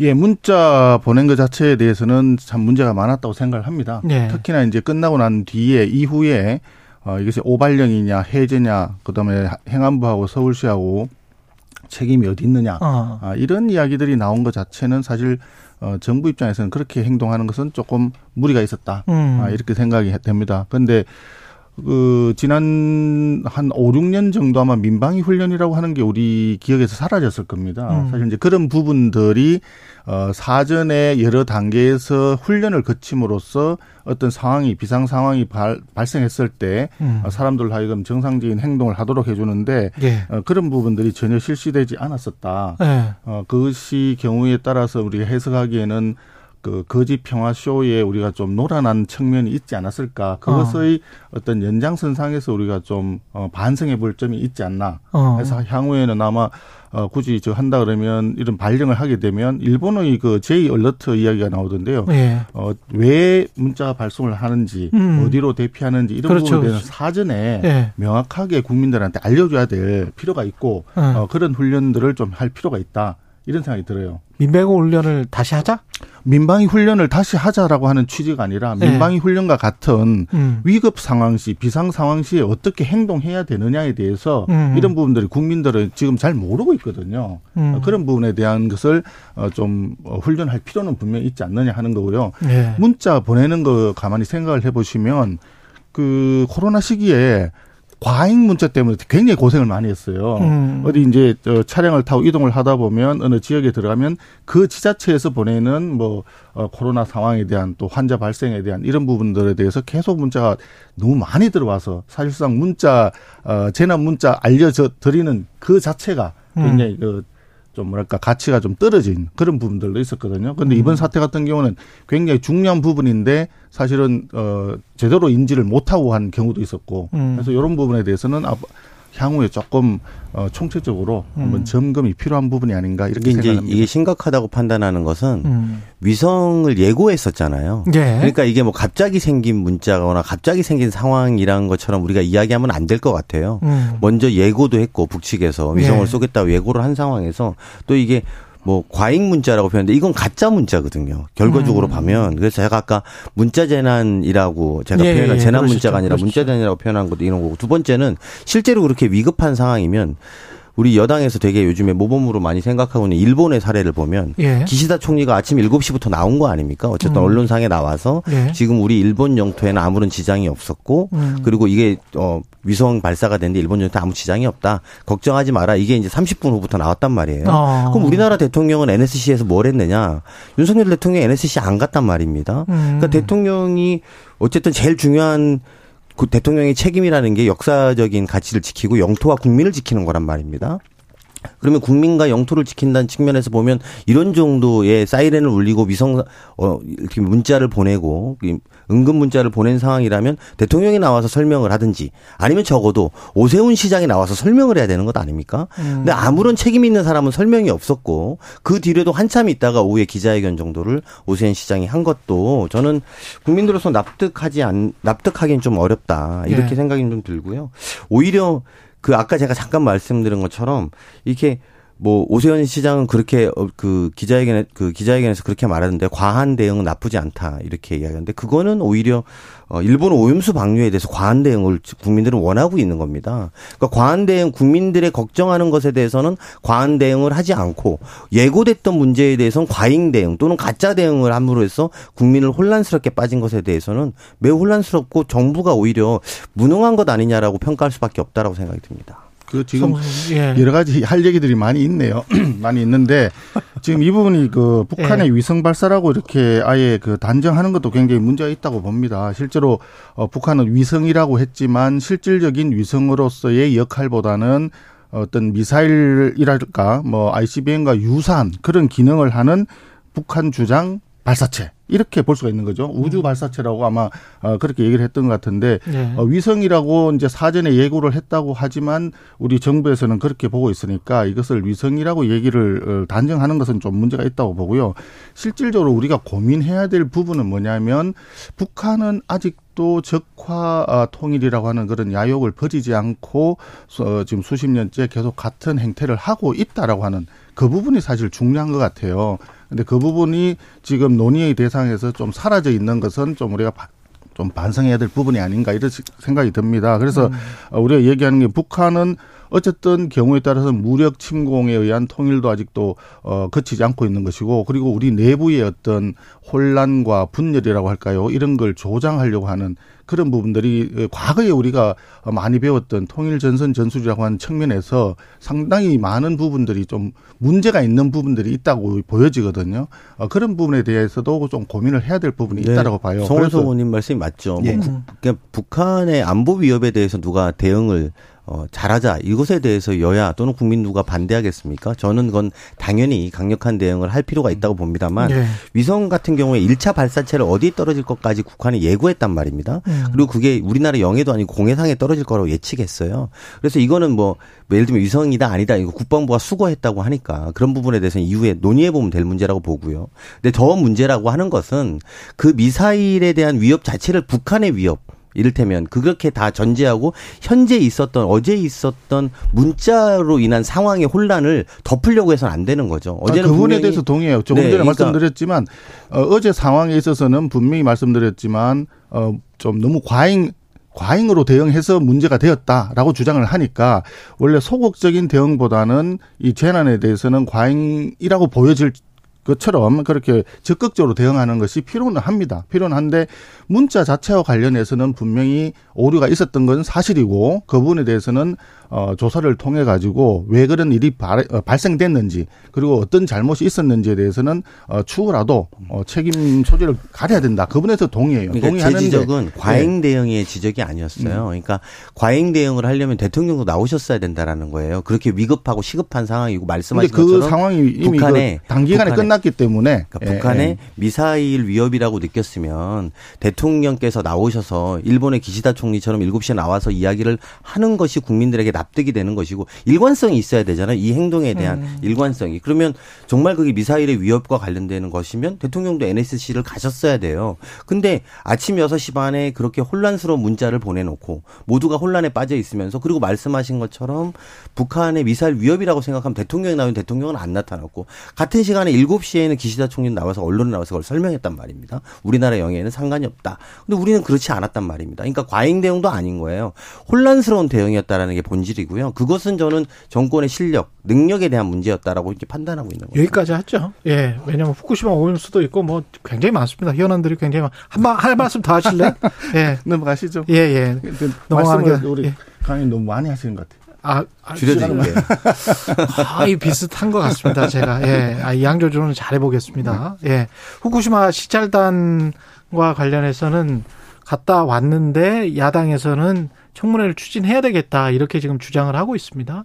예, 송은석 의원님이 하실 말씀이 있을 것 같습니다. 아, 예. 지금 이제 시찰단이 처음에 이제 시찰단이 누가 가는지도 모른다 이런 이제 비판도 하시고 했는데 음. 사실 어저께 발표하면서 어 시찰단 명단도 다 공- 공개를 했지 않습니까? 예. 그 정도로 이제 사실 공개를 함으로써 그 이후에 일부 또 극단적인 또 문자 메시지나 이런 부분들이 문자 폭탄이 올 수도 있, 는 음. 어 그런 애로사항이 있을 수도 있지만 그 그럼에도 불구하고 이것은 공개를 하는 것이 투명하게 공개하는 것이 더 국민들의 불안을 줄일 수 있다라고 판단해서 결단을 내린 것 같습니다. 그래서 지금은 어, 이제 남은 것은 그 일본에서 가져온 현장에서 가져온 그 부분들 농도 분석 자료라든지 또 설비라든지 이런 거 다 확인했으니까 전문가들이 뭐 이게 시간이 좀 필요하다고 하더라고요. 그걸 조사를 해서 최종적으로 어떤 상황이다. 이 음. 오염 처리수가 어떤 상태에 있다 이거에 대한 것을 어 이제 나타내 그 국민들한테 발표하게 되면 거기에 따라 따라서 행동을 하면 될 것 같고 지금으로서는 좀 너무 이렇게 정치적인 선동이라든지 감정에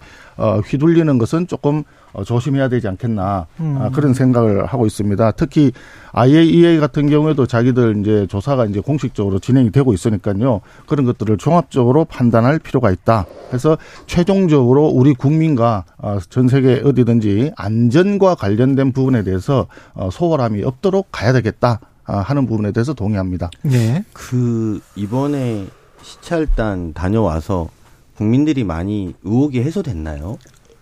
저는 아무도 해소된 분이 없는 것 같아요. 오히려 갔다 왔는데 저는 이게 어 시찰단이 아니라 후쿠시마 홍보단의 같은 거의 수준 아니었나. 그러면 이걸 왜 했을까? 저는 결론적으로 두 가지로 된다고 봅니다.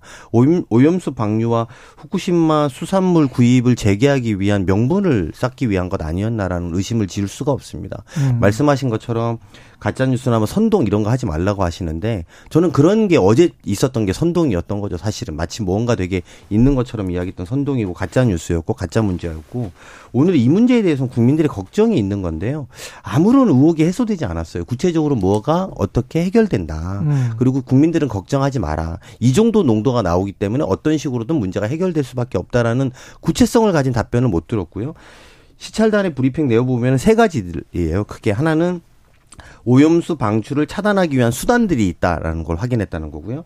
두 번째는 기술적 과학 기술적 검토 과정에서 의미 있는 진전이 있었다라고 표현하고 있습니다. 마지막으로는 평가를 위해서 추가 분석과 확인이 필요하다고 이야기했습니다. 요 정도 가지고 국민들이 납득할 수 있을까? 오히려 불안감들은 더 가중될 거기 때문에 저는 오히려 이번 기회에 국회가 국민들 노혹을 해소해주고 또 이게 뭐 실제로 여당에서 일본과 한일 관계의 전면적인 개선을 요구하고 있다라면 오히려 국- 국회 앞에서 어, 후쿠시마 오염수 청문회를 해서 국민들 앞에 낱낱이 밝혀주는 것이 국민적 의혹 해소에는 도움이 되지 않겠느냐라는 말씀을 드리고 싶습니다. 예. 맞습니다. 예, 국민적 의- 의혹에 대해서는 소상하게 밝혀야 되고 지금 조금 전에 강 의원님 말씀하신 대로 지금 이 전문가들이 조금 더 시간을 가지고 분석 검토를 해야 된다라고 얘기한 게 사실 아닙니까? 어, 그 정도 시간은 필요하고 또 그 과정에 IAEA에서 이제 조사 점검하는 부분도 있기 때문에 그런 것들을 종합적으로 검토할 것이다. 이런 상황에서 정부에서 어떤 행위를 하는 거에 대해서 이게 정상적이고 정당한 어떤 행위인데 그것을 계속 정치적인 그 어떤 그 뭐랄까 그, 그 프레임 속에서 자꾸 이렇게 이해하려고 하는 것은 좀 우리가 조심스럽게 봐야 된다 이렇게 생각을 해요. 우리가 어, 정부가 나서 가지고 뭐 반일 죽창가를 들고 뭐 이렇게 하던 시절도 있었지 않습니까? 그런 그 후폭풍으로 굉장히 국민들은 갈라치게 돼 가지고 굉장히 힘들었어요. 그러니까 지금도 똑같은 상황인 것 같습니다. 정부에서는 차근차근 그 단계를 밟아 가지고 조사도 하고 분석도 하고 협의도 하고 해서 국민들에게 소상하게 그 정보를 알려 드리려고 진행을 하고 있다고 보여지거든요. 그런 단계에서 지금 미리 사전적으로 프레임을 가지고 아 이것은 아무런 그 저기 효과가 없다. 오히려 그 시찰단 다녀온 것이 거기서 뭐 후쿠시마 홍보단이라든지 뭐 선동한다고 이렇게 어 얘기를 하시는 건 조금 과한 것 같고요.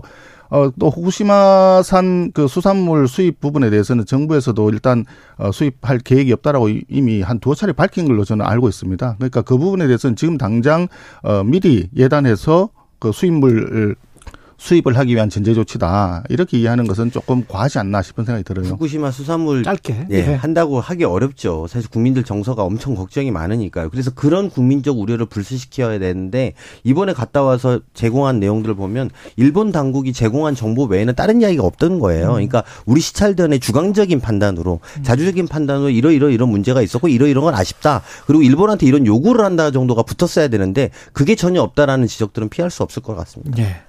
그리고 아까 이것도 종천 의원한테 여쭤봤었는데 비슷한 질문이 나올 수밖에 없, 없겠습니다. 현안이기 때문에 김남국 의원 관련해서는 국민의힘은 제명을 해야 되는 사안이다. 그리고 민주당 일부에서도 자진 사퇴 이야기가 나오는 것 같은데 어떻게 보십니까? 일단 기본적으로 네. 윤리위원회에 넘겼기 때문에 음. 국회에서 윤리위원회 또 우리 당도 동의해서 윤리위원회에 넘긴 상태이기 때문에 네. 윤리위원회 결정을 따르는 것이 좀 맞다고 봅니다. 그리고 본인도 김남국 의원? 예. 본인도 윤리위원회 가서 철저하게 소명하고 밝힐 건 밝히겠다고 했으니까 음. 국회의원들이 거기에서 판단하는 것이 맞지 아직 범죄 혐의라든지 이런 것들이 명확하지 않은 상황에서 자진 사퇴나 이런 것들을 먼저 전제하는 것들은 옳지 않다라고 저는 생각합니다. 음, 송소님. 윤리위원회 구성이 알다 시피 이제 그 여야가 이제 동수로 되어 있고요. 과거에도 오랜 여러 사건들이 지금 제 기억 속에도 한 50여 건 가까운 사건이 이제 그 계류되어 있는 걸로 알고 있는데 다 결론이 안 났습니다. 그러다 보니까 정치적으로 판단해 가지고 어 하다 보니까 결론을 내기가 굉장히 어려운 구조로 되어 있어요. 그런데 이 부분은 김남국 의원의 코인 사태 같은 경우에는 조국 사태보다도 훨씬 심각한 사태이고 특히나 그 우리가 20, 30대 그 MZ 세대라고 하는 젊은 사람들 입장에서 이제 코인을 좀 이용해서 부동산도 안 되고 주식도 안 되는 음. 청, 청년들이 좀 하고 있는 게 많은데 거기에 굉장히 실패를 많이 하고 많은 손실을 입은 사, 람들이 많거든요. 그런데 김남국 의원은 도대체 자금 출처가 어디서 나왔는지도 모르는 자금으로 일단 처음에 구입을 했고 그거 가지고 굉장히 여러 차례를 사고 팔고 하는데 심지어는 회의 도중에도 그걸 했다. 상임위 도중에 상임이라든지 예, 예, 예. 회의 도중에 청문회 도중에도 했고요. 음. 이런 상황들은 국민들을 굉장히 분노케 하는 것입니다. 그럼 그런 부분에 대해서도 충분히 고려를 해야 되고 그런 것들이 과연 대비를 시켜서 봤을 때 윤희석 의원이 그때 이제 부동산 문제 본인 문제도 아닙니다. 아버지가 잘 그 그동안에 교류도 없었던 아버지가 했던 문제 때문에 의원직 사퇴를 했어요. 의원직 사퇴라고 하는 것이 반드시 법적인 문제가 확인이 되었기 때문에 또는 검찰이나 경찰의 수사 결과가 나왔기 때문에 하는 건 아니거든요. 그런 도의적 정치적인 책임을 지고도 얼마든지 할 수 있는 부분이고 또 해야만 되는 것이 정치인의 도리라고 보거든요. 그런 점에서 김남국 의원은 이번에 좀 잘못된 길을 가고 있다. 라고 보는. 국민의힘에서 부동산 문제 있었던 분들 굉장히 많으시잖아요. 근데 다 사퇴하신 건 아니에요. 제가 알기로도 제가 누구라고 이 실명을 거론하지 않겠습니다. 민주당은 더 심했죠. 아니 근데 그렇게 음. 거론하는 것 자체가 저는 적절하지 않다고 보고 말씀드린 것처럼 경찰이나 검찰의 구체적인 조사와 결과가 없는데 여론몰이 방법만으로 무체적 혐의가 있는 것처럼 이야기하면 예. 실제로 코인을 코인 자체가 문제는 아니지 않습니까? 그리고 이것들을 처리하는 과정에 여러 가지 본인이 부적절하다고 판단한 것들도 있으니까 저는 윤리위원회 처분을 기다려보는 게 맞다고 봅니다. 그리고 지금 저 한동훈 법무장관 개인정보 유출 의혹 관련해서 MBC 기자와 번사 뉴스룸 강제 수사가 있고요. 그리고 그 전에는 이제 방통위원장 면직을 대통령이 재가를 했고 야당에서는 아마 이 전 과정이 공영방송 장악과 관련된 것이다 이렇게 지금 생각하고 있는 것 같은데 의원님도 비슷한 생각이세요? 네, 물론이죠. 예. 그리고 특히 한상혁 방통위원장 임기가 이제 몇 개월 안 남으셨잖아요. 음. 근데 이분을 검찰에 기소됐다는 이유만으로 면직하는 것은 누가 봐도 방송 장악으로 볼 수밖에 없다고 봅니다. 더군다나 이 근거가 국가공무원법에 의거해서 면직한다고 하는데 방송위원회 방통위원회는 특별법에 의해서 그 근거를 처리해야 되는 문제거든요. 그래서 위원장의 면직은 국회의 탄핵소추에 의해서 할 수 있게 되어 있습니다. 근데 그것을 대통령이 면직안을 제거했다는 방식으로 하는 것은 매우 방송통신위원회를 장악하려는 의도가 다분하고 더군다나 같은 시간에 MBC의 그 기자에 대해서도 그리고 그것을 기자에 대한 문제를 가지고 뉴스룸까지 압수수색해서 들어갔다는 건 저는 언론 장악, 방송 장악을 위한 구체적인 시도들이 진행되고 있다고 봅니다. 음, 송 의원님. 예. 방송 장악까지 나가니까 굉장히 많이 나가신 것 같은데 일단 그 기자 이야기부터 좀 MBC 기자 얘기 예, 해보면 예, 예. 그 기자가 지난번에 아마 대통령 방미하고 나온 뒤에 그 발언 바이든. 그 왜곡 어, 바이든 그 왜곡했던 예. 그 발언을 했던 그 저 기자 아니겠습니까? 그 음. 문제에 있는 내용 자체를 그 과하다하게 취재를 해서 방송을 갖고 또 편집 과정에서도 약간의 왜곡이 있었던 그런 부분 확인되지 않은 자막을 그냥 임의로 이렇게 썼던 부분이 있습니다. 그래서 그런 부분에 관여했던 기자가 정말 어 공정한 저 중립적인 언론의 대표 기자라고 볼 수 있느냐 이게 이제 문제인데 거기에 또 이번에 보니까 한동훈 장관의 어떤 그 민감한 개인 정보인데 그걸 유출을 하는 과정에 또 이분이 또 어, 관여가 돼 있어요. 그러니까 그런 점에서 볼 때는 이 기자 자체가 어, 정당한 언론인으로서의 언론 행위라고 보기에 어려운 측면이 어, 있다라고 보여집니다. 어, 그런 부분에 대해서 검찰이 정당하게 어, 압수수색 들어가는 걸 가지고 그걸 뭐 언론 탄압이다 또는 뭐 방송 장악이다 이렇게 프레임 짓는 거는 좀 너무 과한 거짓 프레임이다 이렇게 보여지는 겁니다. 방통위원장도 마찬가지예요. 방통위원장도 어, 지난 어, 정부 때부터 굉장히 편파적인 행동을 많이 해왔었어요. 특히나 TV조선 평가를 하는데 점수 자체를 왜곡을 하고 이, 저, 조작을 했지 않습니까? 점수 자체를 조작을 했고 정상적인 그 보고를 처음에 받았을 때 뭐 뭐라 뭐 이 미치겠네, 뭐뭐 시끄러워지겠네, 욕 좀 먹겠네 이런 이야기를 했다고 지금 알려져 있지 않습니까? 예, 그래놓고 그 다음에 다시 점수 조작 조작을 했는 거는 어, 정확하게 공무집행 방해다. 아, 이렇게 보여지는 거죠. 그리고 심사위원 구성을 이렇게, 어, 어, 조작하면서 협의 절차를 무시한 이런 부분들은 또 직권 남용의 혐의가 있고, 그 당연히 기소가 되고 그럴 경우에 정상적인 그 방통위원장으로서 공무집행을 하기가 어렵기 때문에 어, 면직되는 건 당연한 거죠. 이런 정상, 비정상적으로 돼 있던 걸 정상화해 가는 이 과정을 가지고 방송 탄압? 좀 저는 이해가 안 됩니다. 그 그냥 뭐 더 잘 아실 테니까 간단하게 좀 말씀을 좀 드리면 윤석열 대통령 윤석열 대통령 징계 받았을 때 똑같은 상황이에요. 방통위원장 현재 상황이. 그래서 예. 어제 면직 처분. 취소 예. 소송도 하고 예. 윤석열 대통령하고 똑같은 상황이에요. 한상혁 방통위원장이 징 그 윤석열 대통령 징계 받았을 때 그때 검찰 탄압이라고 다들 그러셨어요. 야당에서 윤석열 음. 대통령이 지킨다고 똑같은 겁니다. 지금 상황은. 그래서 어, 면직 처분 취소 소송도 했고 효력 정지 가처분 신청도 했기 때문에 저는 이 결과를 지켜보고 법원의 판단을 잘 따르면 될 거라고 생각하고요.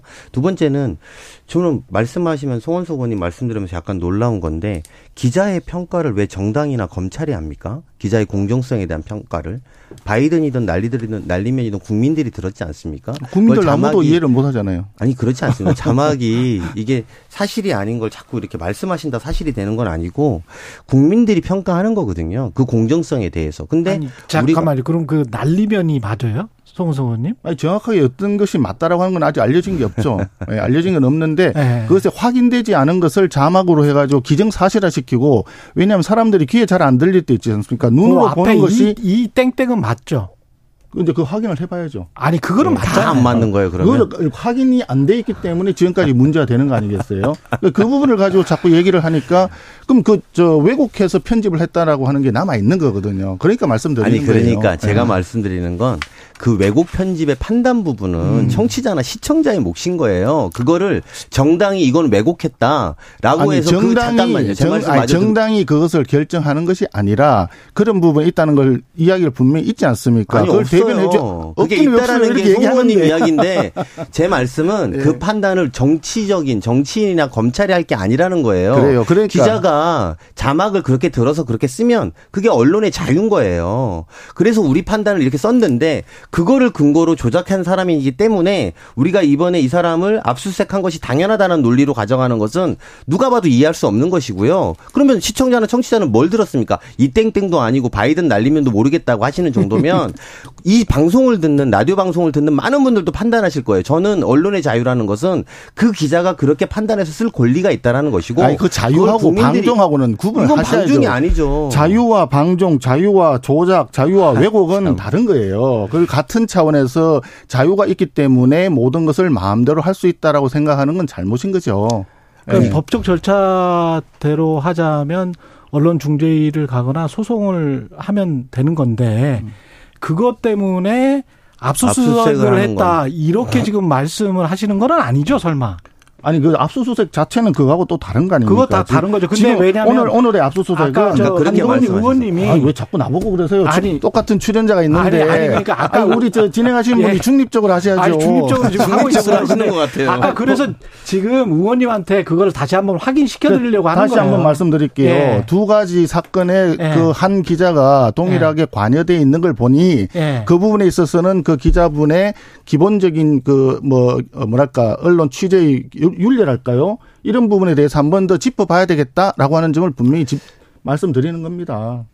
그러니까 그게 네. 앞에 거를 말씀하시면 아. 상황이 많이 그거하고 거예요. 검찰 제가 볼 때는 다른 문제라는 검찰 압수수색은. 다른 거예요. 그럼 네. 다른 거죠. 다른 거예요. 같이 하셔서 질문드리는 그게 뭐냐면. 예. 그게 뭐냐면 예, 이거는 예. 분명히 한동훈 장관의 예. 개인적인 정보에 대해서 예. 유출 의혹이 있는 그러니까 겁니다. 그거를 지금 섞어서 말씀하시니까. 아니, 제가 말씀드린 예. 두 가지를 다 얘기한 겁니다. 예, 예. 분명히 개인 정보이기 때문에 이것을 유출한 거에 관여돼 있다면 굉장히 문제가 많아요. 그 부분에서도. 예, 예, 예. 그거는 따로. 그거는 이제 그거는 예. 다른 부분이고 예. 그 회사에 대해서는 유출했으니까 확인을 해야 되니까 검찰에서 압수수색 들어간 거 아닙니까? 예, 예. 그분은 그분은 당연히 맞는 거예요. 그런데 공교롭게도 그 기자가 개인적인 문제가 있어 보인다는 측면이 있기 때문에 말씀을 드린 거예요.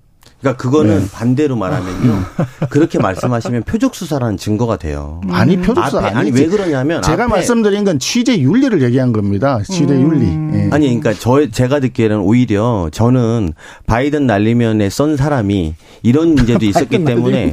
아니 아까 그 말씀이셨잖아요. 예. 이 땡땡도 모르시겠다고 하시니까 이것도 아니, 그건 나- 확인된 게 없어요. 그건 문제가. 어, 그 확인을 네. 다 국민들이 한 거예요. 판단을 하실 거고 네. 그 저, 서로 이거 갖고 뭐가 맞다라고 할 필요는 없는 거고. 없어요, 그러니까. 그러니까 네. 그분 에 대해서 그 부분에 대해서 제가 말, 말씀드리고 싶은 건 그 부분에 대해서 그렇기 때문에 그런 사람이었기 때문에 이번에 이렇다라고 이야기하면 옳지 않다는 아니, 그렇게 거예요. 얘기한 건 아니에요. 제가 네. 두 가지를 분명히 말씀드렸습니다. 한동훈 장관의 개인정보 유출에 대해서 문제가 있기 때문에 압수수색 들어간 거는 당연히 맞다, 필요하다. 검찰이 예. 정당한 행위를 한 것이다. 그거에 대해서 논의, 다른 논의할 필요가 없어요. 그런데 하필이면 개인적인 알겠습니다. 부분에서도 여기까지. 그런 느낌이 든다. 이 부분에 더 짚어봐야 된다. 이런 않죠. 이야기입니다. 예. 예. 표적 수사니까. 표적 수사는 아니죠. 언론과 관련해서는 제가 더 전문가니까요. 언론은 중립을 추구하는 것이 아니고 진실을 추구하는 것입니다. 예, 그것만 말씀을 드리고요. 이 땡땡은 그렇게 말씀하신 거는 맞아요. 그게 진실입니다. 국민의힘 송원석 의원, 민주당 강훈식 의원이었습니다. 고맙습니다. 네, 고맙습니다. 예. KBS 1라디오 최경련의 최강시사였습니다. 고맙습니다.